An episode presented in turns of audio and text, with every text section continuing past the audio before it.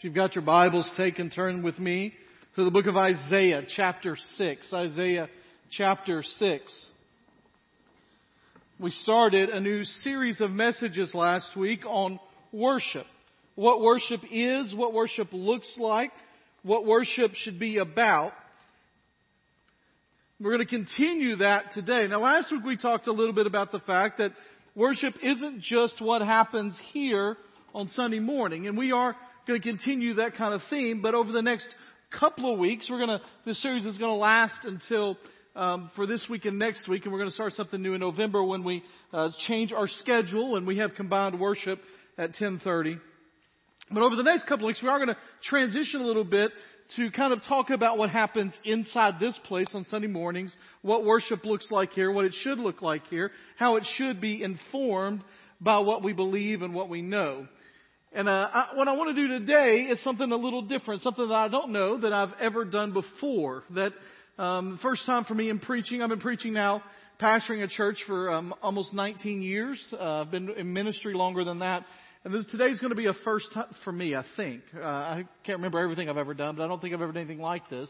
What I want to do is I want to take Isaiah 6. I want to go on a journey with you. Actually, it's my journey. And I want to take you through how this passage of scripture, specifically Isaiah chapter 6, has been monumental in my life. How God has used it again and again and again. This particular passage of scripture God has used multiple times in my lives at critical junctures of my life to remind me of some things, to teach me of some things, and to kind of move my life in a different direction. And so as we think about all of that, I want us to read this passage of scripture. We're going to talk about it a little bit. And then I want to give you three times in my life that God used it in a major way to change how I understood worship in particular. Isaiah chapter 6, starting in verse 1. In the year that King Uzziah died. Now, we talk about this. I've preached on this passage of Scripture as much as any passage of Scripture because it's been so influential in my life. But anytime I preach on it, I, I need to remind us here that King Uzziah had been king for decades. That he had been the king over this nation, over God's people for decades. And Isaiah is with the rest of the nation a little bit perplexed about what the future holds. Now, in our country, we're used to the fact that leadership changes.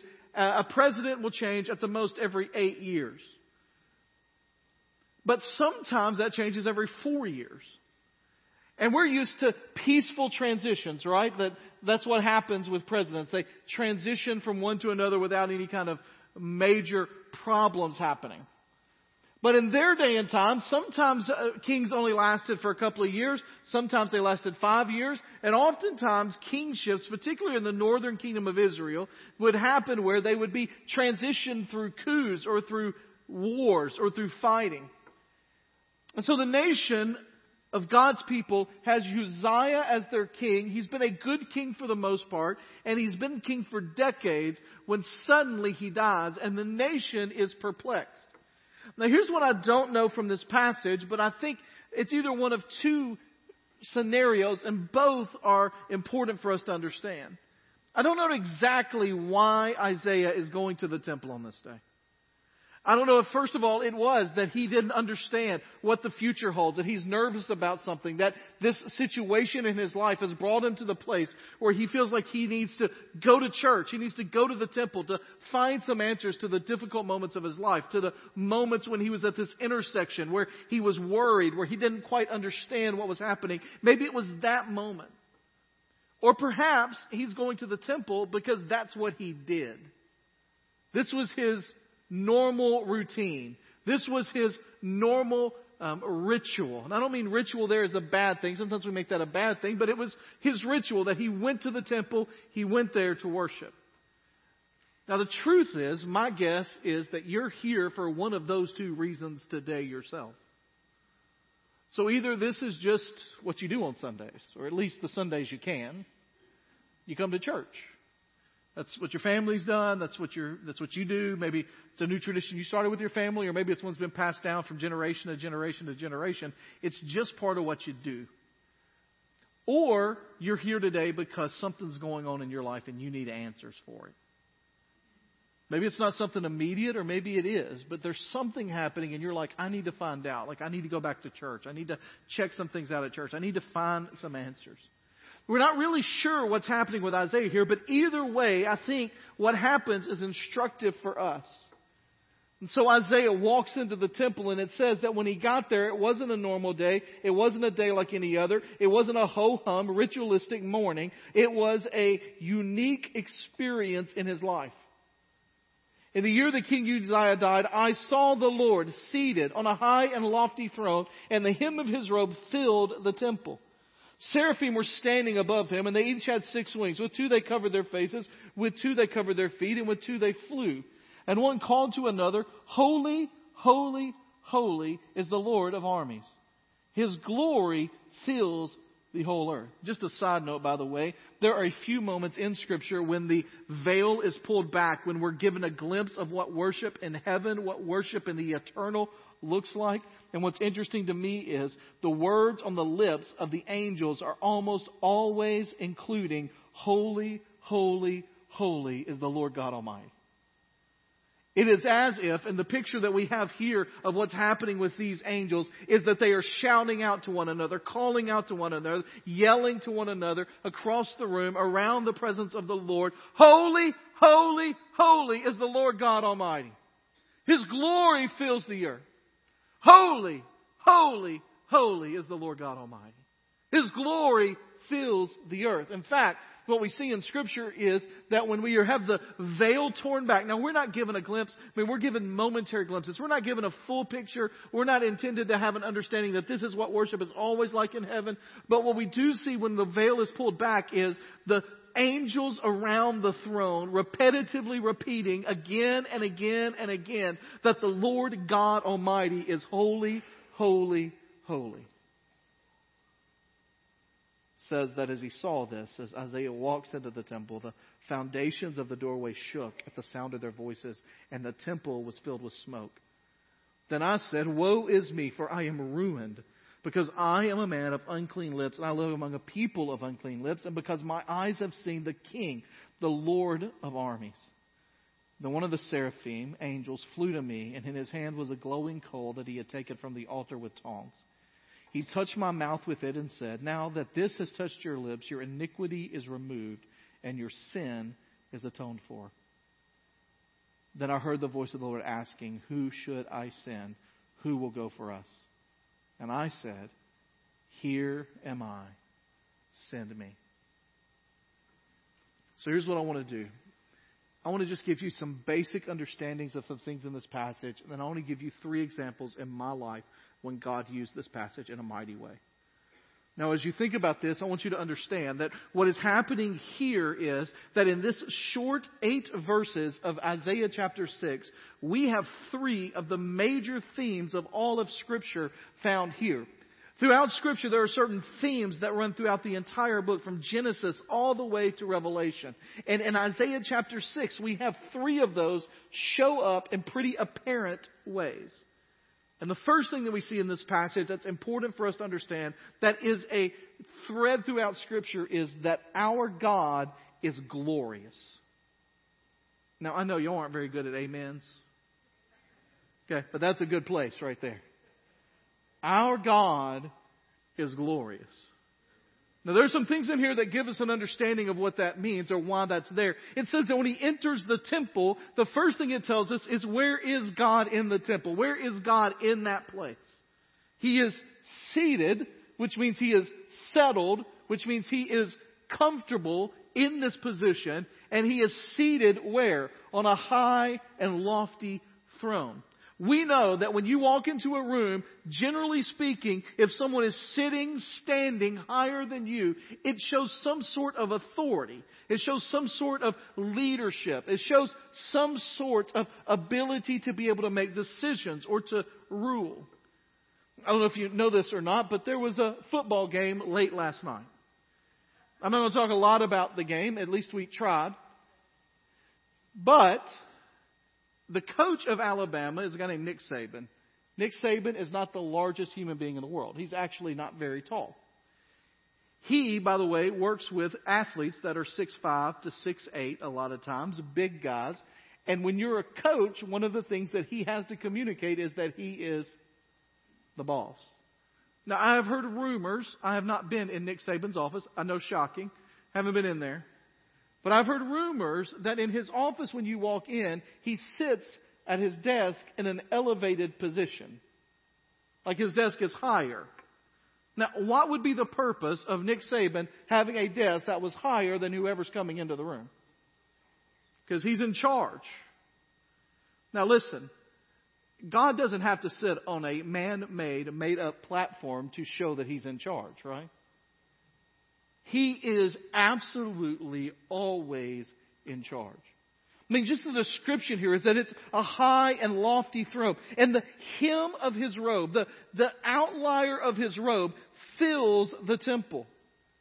You see, they had built the temple as a place that would house the presence of God. But when Isaiah walks in, the understanding is that the presence of God for them, yes, it was housed in the temple, but for them it was housed in a very specific part of the temple where only one person was allowed one time a year in order to make a sacrifice unto him. And that was in the Holy of Holies. That that was kind of the place where God's presence dwelt in that moment. But when Isaiah walks in, he gets the understanding that the God that we serve is not held in a specific place at a specific time to a small detail. The hem, the edge of his garment fills the entire temple. It is as if the temple cannot contain the presence of God because the temple cannot contain the presence of God. Our God is greater than we could ever imagine. He is not just a little bit better than us. He is not by degree better than us. It's not like if we're at a two, God's at 100. If we are at two, God is at infinity. He is greater than us. He is glorious. We talked about on Wednesday night, in our Bible study on Wednesday night, the book of Job, where Job gets upset because God has let all this stuff happen to him. And he gets towards the end and Job finally just starts asking God questions. And God finally comes to him and says, Job, where were you when I spoke and the worlds came into existence? Then when God spoke and the worlds came into existence, our world and all that we know of the known universe, we don't even know all that we know about what is out there because we don't have the time to get the information to count what God has built when we are just trying to figure it out for thousands of years. God spoke and it happened. He is a glorious God. And when Isaiah walks in in the midst of a troubling situation in his nation, the first thing that God wants him to understand is that he is greater than any problem that we will ever need. Any problem that will ever come into our lives, any moment that we will ever encounter, that our God is greater, our God is stronger, our God is better. God is glorious. Now that causes a problem because we are not. Can I get an amen in the house of the Lord? I started to have you turn to your neighbor and say, You are not that good. But that may not be healthy for some of you. Some of you would enjoy it way too much. But we're not. As you have a glorious, unbelievable, awe inspiring God, and you got us. No, we're not as bad as we could possibly be. We don't fail all the time, but we are a species that is conflicted because we often choose to do what God would call us not to do. And as a result, we have this issue between us and God. And that's there, right? Isaiah says, and I'm in trouble. He walks in, and the woe is me is not like woe is me. That is like, I am in trouble. And here's the second theme that's throughout Scripture from Genesis to Revelation God's grace is amazing. He doesn't ask God for anything, right? He just comes in and says, God, listen, I'm here. I, I walked in, whether it's like I looked in coming for answers or I just kind of walked in because it's my normal thing. When I look up and I see you, when I understand who you are, when I get a glimpse, a small glimpse. Now understand this. This is not the fullness of God's glory on display for Isaiah. Because man cannot stand in our current sinful state in the presence of God and survive. This is a portion that God reveals to Isaiah in that moment that he is able to handle where he is, and it is enough to knock him to the ground and for him to say, I am messed up. I mean, he says that I am a man of unclean lips, and I live among a people of unclean lips. And he doesn't ask for it. He's not asking God, hey, can I just hang out here for a little bit? But before he can even do anything about it, God sends an angel, takes a live coal, you know what that means, it's hot, and he touches his lips. And then the angel says this Now that he has touched your lips, your iniquity is removed and your sin is atoned for. One of the themes throughout Scripture is that without the grace of God, we would never be able to stand in or enter into or worship the God of the universe because we are not people who are good enough to do that. He gives Isaiah something he doesn't deserve, which is the honor to be able to stand in his presence and to worship him with his lips. And here's the third theme of Scripture that's throughout this passage, the theme that's throughout the Scripture that's also here, and that is that our call, our response is worship. And that the purpose of all creation is worship. Now, Isaiah worships him in a very different way than we might expect. We might expect a song of praise to rise up after his lips have been touched, after the iniquity has been removed, after his sin has been atoned for. But instead, in that moment, instead of, and maybe that is there, maybe Isaiah didn't put it in there, maybe he didn't give us a full glimpse of what happens in this moment. My guess is, because if you just read through this passage like we did, it takes like a minute, a minute and a half. My guess is this interaction took a lot longer than a minute and a minute and a half. And so maybe there was moments of praise, maybe there was shouting, maybe there was singing. I don't know. But I do know that in the midst of whatever's going on, the voice of the Lord asked, Who should I send and who will go for us? And I said, Isaiah said, Here am I, send me. In the first kind of moment in my life when God used Isaiah chapter 6 to impact my life happened because of that particular verse.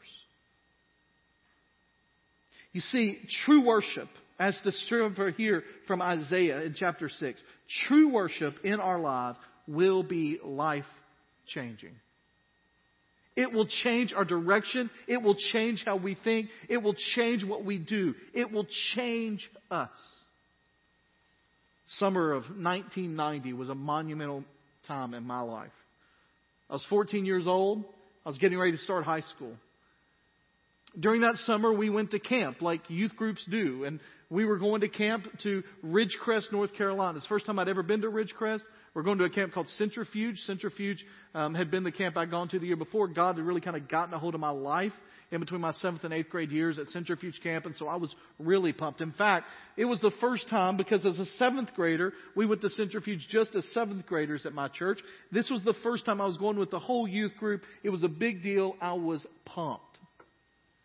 We drove to Ridgecrest, North Carolina, and I was uh, uh, we drove up. I remember we drove up on campus. How many of you, anybody been to Ridgecrest, North Carolina? Okay, a few of us. All right. So we drove up. Mountains are great. Conference center. We drive in. And I, I just remember thinking all that. We got there. We got our rooms. I was hanging out. My, my three best friends were in a room with me. As you know, two bunk beds on top of each other. It was going to be awesome. Um, got ready, uh, went ate supper, and then went to our first session. I remember walking into the first session, the first night, kind of the welcome night, and there was a song playing as I walked in. Now, some of you won't even know what this song is. Hopefully, most of you will know at least the person that was singing the song. But the guy singing was a guy named Steven Curtis Chapman. That was the song that was, he wasn't like on stage singing. It was a song, alright? Anybody know Steven Curtis Chapman? That's back in the SC Squared days, alright? That's what he, alright? And so, um, so I walked in and, and the song playing was a song, it's one of his early songs called It's My Turn Now. And I just remember, for whatever reason, walking in like, man, I'm pumped, I'm excited, my buds are with me, I'm, you know, ready for this week. God's going to do something awesome this week. I just feel it. And I remember walking in, and God had, I kind of had this sense that God was going to deal with me in some way. I don't know how to describe that. Just I kind of knew that camp was a big deal. And walking in, I remember that song playing, and I just remember the Spirit of the Lord just speaking to me in a, just in a little like a pinprick, saying, "It's your turn, Lyle. This week's going to change you." I was like, "Okay, cool, God, that's awesome. Let's go hang out." All right, so we go with my buds. We're singing. First or second night of worship, I'm not real sure which one. It was either uh, Monday night or Tuesday night. The pastor for the week was a guy who um, would end up coming and helping our church a little bit. Um, he was a, a guy that was a, a youth pastor looking for things. We were looking for a youth pastor at the time. I remember this trip particularly also because my pastor went, and my pastor was a guy that was he was older. I know some of you think I'm older, but I'm not. Second service thinks I'm still like 12, but you know, um, I mean, first service thinks I'm like 12. They think I'm young, but I was I was uh, our pastor was a guy that was in his 60s when I was in the youth group. Um, and I don't know that I had ever seen him in anything but a suit. Like I was convinced that if I drove by Brother Boston's house, he'd be in the garden in a suit. Right? That was just my pastor. That's what it was. And he showed up at worship on the first night in blue jeans, and I was like, what? Who is this guy? This is awesome, right? And I remember like, it really was a big event for me. Like, pastors are like normal people most of the time, all right? Like, that was awesome for me. I'd never seen him in shorts. Now, I saw him in shorts that week. I didn't see his legs because he wore blue socks up to his, uh, up to the knee, but he had shorts, and so that was cool. And so, got to know Brother Boston a little bit that week. But the preacher, the guy that was camp pastor there, was a young guy, 29, 30. And he preached that first night or second night on Isaiah chapter 6. And he did the whole thing, and I remember being cool about. He told the whole thing about the angels and the flying and what the wings meant, and broke down the words and told funny stories and all that. But then he got to the end, and he said, and at the end, Isaiah had to respond to a question. The question he responded to is, "Who will I send, and who will go for us?" And he said, "That's the same question God is asking tonight." And for some of you in this room, it's your turn now. And I just remember the Lord like piercing my heart, like, it's time. Later that week, I would find myself in the prayer garden at Ridgecrest, North Carolina, sitting at a bench with a cross in front of me and telling the Lord, I'll do whatever you want me to do. And the Lord saying, You're going to be a preacher. Now, he didn't tell me the full details. He didn't say anything about Goodlettsville, Tennessee in that whole time. But he said, The rest of your life, you're going to serve me in ministry. And I remember that question reverberating in my mind who will go for me and who will send? Who will go? Who will I send? And just my response I'm here, Lord. Send me. And I'd like to tell you that every time since then, when the Lord's asked that question, I have been willing to volunteer. And there have been times when I have. But there have also been times when that question's been asked and I've been looking around with Him like, I don't know, Lord, who are you going to send? Who will go? I'm sure there's some good volunteers out here instead of asking that question of myself. Here's the thing about Isaiah. When he responds that way, God says to him, All right, that's awesome, Isaiah. It's not going to be easy. I mean, he tells him, You're going to go talk, and those people are not going to listen. They're not going to understand. They're going to think they see, but they're not going to perceive. And Isaiah says, How long do I have to do this? And he says, Until I've destroyed everything, until my judgment has come. You keep preaching. And so the first lesson that I learned from this passage of Scripture is simply this that true worship is life changing. Here's the second thing I've learned from this passage of Scripture at a different place and a different time. True worship brings freedom. So I grew up, I mentioned it, with Brother Boston, my pastor, who was uh, stately. He was a guy that was always serious um, for the most part. He'd tell a joke every now and then, but he was just, he was, I mean, he's a great guy. I love Brother Boston. I was uh, privileged to be able to be a part of um, when, when he passed away, being able to be there for the family, and it was an awesome thing. But I also grew up in a traditional church, traditional Southern Baptist church. And I, I would tell you what that was, but many of you did the same thing. Now, some of you did. Some of you grew up in places they didn't even have Southern Baptist churches. But I grew up in a Southern Baptist church, which was traditional, which meant on Sunday morning we sang hymns. Usually first, second, fourth stanza of each hymn. If we got really crazy, we'd sing them all one day. Like you could hear people if you're like, we're going to sing all four stanzas. Whew. Like I don't know that we can handle that today, right? Like I know. But I also grew up in a time when youth groups were starting to do youth worship. Used to, youth groups were not youth worship stuff. They would do like youth game night, or they would do a Bible study, or they would do, they would do act teens, or something that was, that was a little more focused on Bible study, not worship. But I was part of that first kind of generation, at least at our church, that was doing youth worship on Wednesday night. It was really elaborate. It was usually our youth minister taking a boom box and pushing play on the latest uh, CD or tape that was there for us to listen to and sing with. And every once in a while at my home church, every once in a while, we would get really crazy, and before we left, we would sing a chorus. I know. It's hard to believe. And on certain weeks, we would sing a chorus, and the music minister would say, And I want you all to join hands across the aisle. I mean, we're getting way out there now. I mean, people were questioning our salvation when we did this kind of stuff. Those were always the weeks you prayed for when you were sitting next to a girl that you might like at the moment. Like, let this be a chorus holding hands week, Lord. Right? It'd be great. And sometimes when we were holding hands across the aisle, singing a chorus at the end of a service, when everybody left that didn't like that, we would, he would say, now everyone raise your hands to the sky. We gone full Pentecostal in the Baptist church. Not really, but. And every once in a while, somebody would take their hands and they would let go, and they would kind of come here, and the people on each side would grab your hands real quick to make sure you got to get back. Anybody feel me? Anybody know what I'm talking about? All right, I see you. All right. And so that was my that was my growing up. That was it. Like I worshipped in a box. Like literally felt like I was here and hands had to stay here, right? When I was in college, I moved obviously to college. I went to Union University. I started uh, going to a church called Englewood Baptist Church. My future father-in-law, I didn't really know Susan that, then, um, didn't know the pastor then, my now father-in-law, uh, Phil Jett, but he was the pastor of the church and I went and they sang a course every week.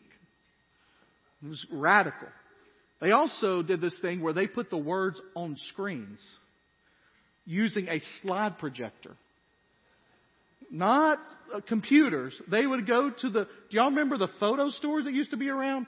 And they'd get slides developed every week. So if you wanted the Spirit to move, sorry, the slides are in place, right?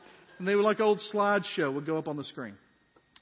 And so I was given charge while I was there working through some stuff. Um, somehow and through it all, God led me to be the college minister at Englewood. Still before Susan and I were dating. Went and met with her dad interviewed with him. He said, I want you to take it over. I said, Do you have any instructions? He said, Do whatever you want to do. That's a dangerous thing to tell a 20 year old, but I did. I went. That, that January, there was going to be a conference in Austin, Texas. And my favorite band was this. for some of you in the room, y'all were going to, this is not going to make any sense to you at all. My favorite band at that time was a group from Texas that did not have an album out, but I had a bootleg copy of a live show on tape. Anybody know what I, anybody feel me? Okay, three of us. Good. All right. And so they were going to be performing. Their name were Caedmon's Call. They were going to be performing there. And they said, hey, I, I was just talking to some guys, hey, let's take a trip. And they were like, can you do that? I'm like, I don't know. I'm the college minister. Let's take a trip. Well, who are we going to go with? Well, like, we're going to have an adult. Well, I'm 20. Like, no, like a real adult. Like, and so I went to my campus minister at Union and said, man, I want to go. And he goes, oh man, I like one of the speakers. Okay, we'll get a group together. Your church, Englewood, and our, uh, and Union, we'll go down there. And so we loaded up on, uh, New Year's Eve, 1996 and drove to Austin, Texas from Jackson, Tennessee. Now, just so you know, the campus minister at Union at that time was 26. Real adult. All right? We got there First day of the conference was January 1st, 1997. I actually have a picture of it that was posted on Facebook this week. And this is it. There are 2,000 of us.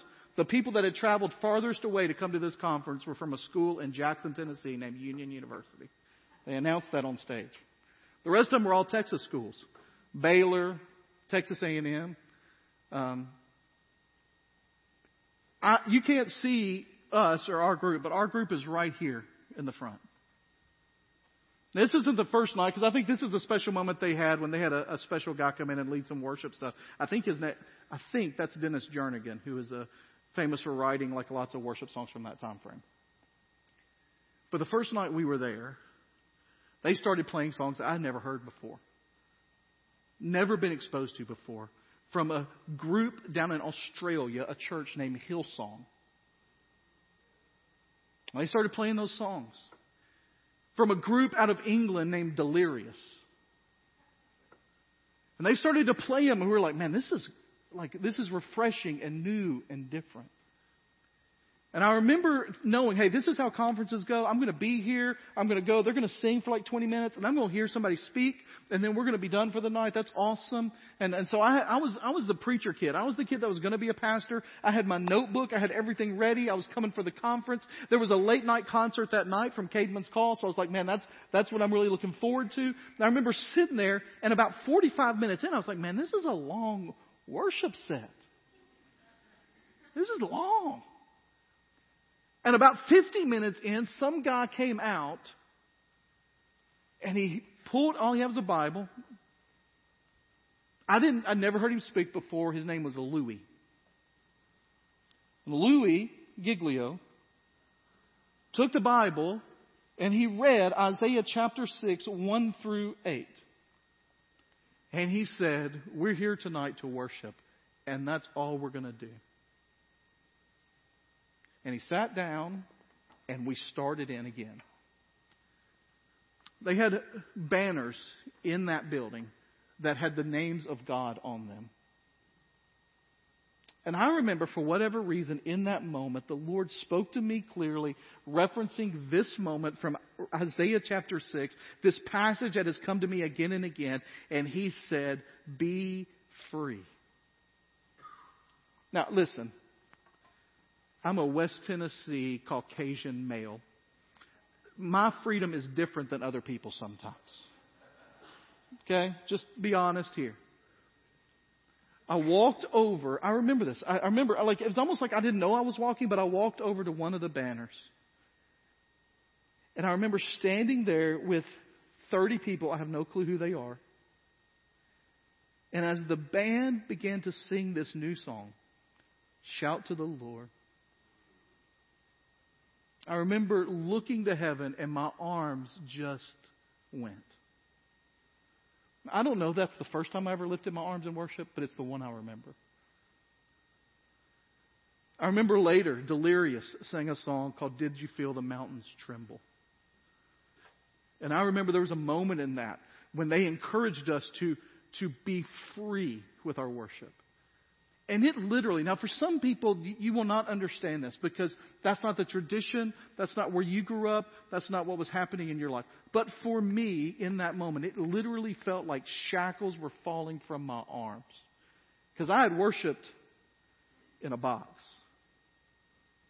And I felt the Lord say, Be free.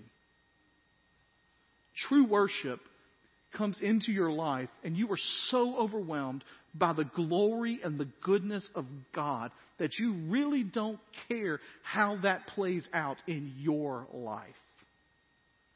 What that looks like, what that feels like, you are surrendered to the Lord. And that's a scary thing, but true worship cannot be contained. You say, well, where do you see that in Isaiah chapter 6? Well, here's what I can tell you about Isaiah chapter 6.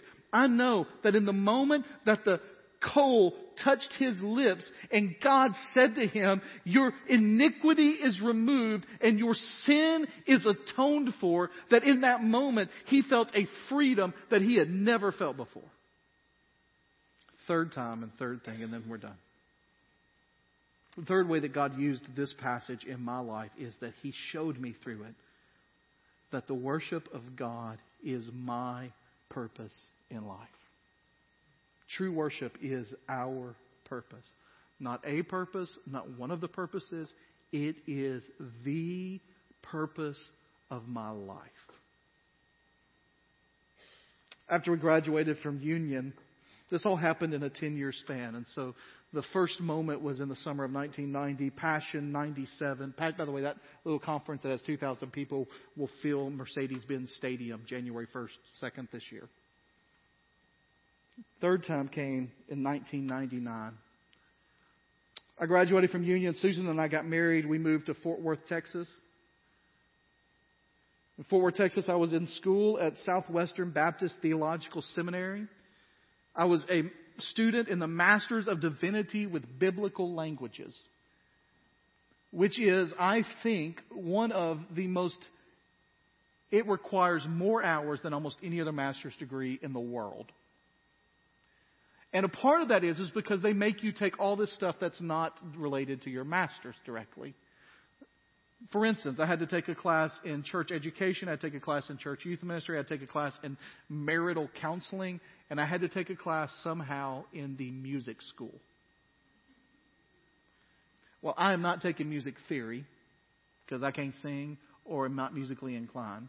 And there was a class there that somebody told me, hey, this would be really good. It was taught by a guy named Dr. Bruce Leafblad, and it was called The Theology of Worship. And that class, I remember a lot of my Master of Divinity classes somewhat. I remember that class well. Dr. Leafblad, we went into his class. He had a notebook. He gave us all a notebook, and he said, This will be your guide for the class. And day one, we started on Isaiah chapter 6, verse 1. And for two weeks, we talked about this passage of Scripture. And then, one of our assignments in the class was we had to take the Bible, and he gave us certain passages to read from, and most of them had nothing to do with people worshiping. But he said, I want you to look at that passage write down a characteristic of God that you see from that passage, and I want you to worship God for that characteristic that day. And it changed my life. Because I began to see, I mean, we didn't read just the Psalms. We read Leviticus, we read Genesis, we read Titus, we read First Thessalonians, we read throughout the entire Bible, and every part of the Bible told me that my purpose is to worship God. Part of what got me thinking about this whole journey is I was listening to a sermon from uh, Louis a few weeks ago. Louis Giglio is now one of the most well known speakers in the country. And Louis Giglio was talking about, I was listening to it because he was talking about why they started Passion. And God just brought something full circle to me because he talked about, you know, I've been thinking about this, all of these things kind of running in my mind. I've been thinking about this series on worship. And Louis was talking about, he said, when I was in school, he said, when I was in graduate school in Texas, he said, I took a class by a guy named Dr. Bruce Leafblad called The Theology of Worship. And he said it was there that passion was born. This is the truth that we have to come to understand. Is the reason you exist on this earth is to glorify God. I mean, we've baked that into our purpose statement. We exist to glorify God by leading people to become passionately devoted followers of Jesus Christ.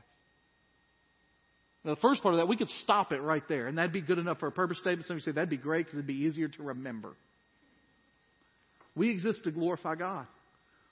Now, the way as a church we do that is by leading people to become passionately devoted followers of Christ. Those that are here, those that are a part of our church, and those outside of our church. That's our goal. But the truth is, that's not just the purpose statement for this church. That's the purpose statement for your life. I exist to glorify God. Now, yours may have a different tagline on the end, how you're going to do that, but your reason for existence is the glorification of the God who deserves every bit of our praise in the way that we live, in the way that we share who He is, in the way we interact with people, in the way that we serve people, in the way we reach people, the way we talk to people, the way we share things on social media, the way that we encourage one another, the way that we bond together with one another, all of that is a part of our existence to glorify God. And when you and I walk into this room on a Sunday morning, Our reason for being here is to glorify God. And I want to be part of a church. I want to be part of a community. I want to be part of a movement. That that is what we are all about. That that is the center of the reason that we gather. Not why I want to be here or what I want to hear or what I want to do or where I want to go, but that we are here to glorify God. And that in the midst of that, He's going to give us things to do and He's going to give us songs to sing and He's going to give us messages to hear. But I want to first and foremost glorify God because that is my calling in my life. In Isaiah chapter 6, when Isaiah sees the Lord high and lifted up, and the angels are gathered around him, and they're singing, Holy, Holy, Holy, nobody is around going, hmm, that's not the song I would have picked. It's not my personal preference. Because in that moment, all that people care about is that there is a holy God and he deserves my praise. We exist to glorify God. In the year that King Uzziah died, I saw the Lord seated on a high and lofty throne, and the hem of his robe filled the temple. Seraphim were standing above him. They each had six wings. With two they covered their faces, with two they covered their feet, and with two they flew. And one called to another, Holy, holy, holy is the Lord of armies. His glory fills the whole earth. And the foundations of the doorway shook at the sound of their voices, and the temple was filled with smoke. And then I said, Woe is me, for I am ruined, because I am a man of unclean lips, and I live among a people of unclean lips, and because my eyes have seen the King, the Lord of armies. Then one of the seraphim flew to me and in his hand was a glowing coal that he had taken from the altar with tongs. And he touched my mouth with it and said, Now that this has touched your lips, your iniquity, your sin is removed. Your sin is atoned for. Then I heard the voice of the Lord asking, Who should I send? Who will go for us? And I said, Here I am send me. May we be a people that recognize the glorious nature of the God we serve, that are enthralled by the grace that He gives us that we do not deserve, and that we will worship Him in spirit and in truth with all that we have, in freedom, changing our lives daily because of the glory of the God we serve. Let's pray together.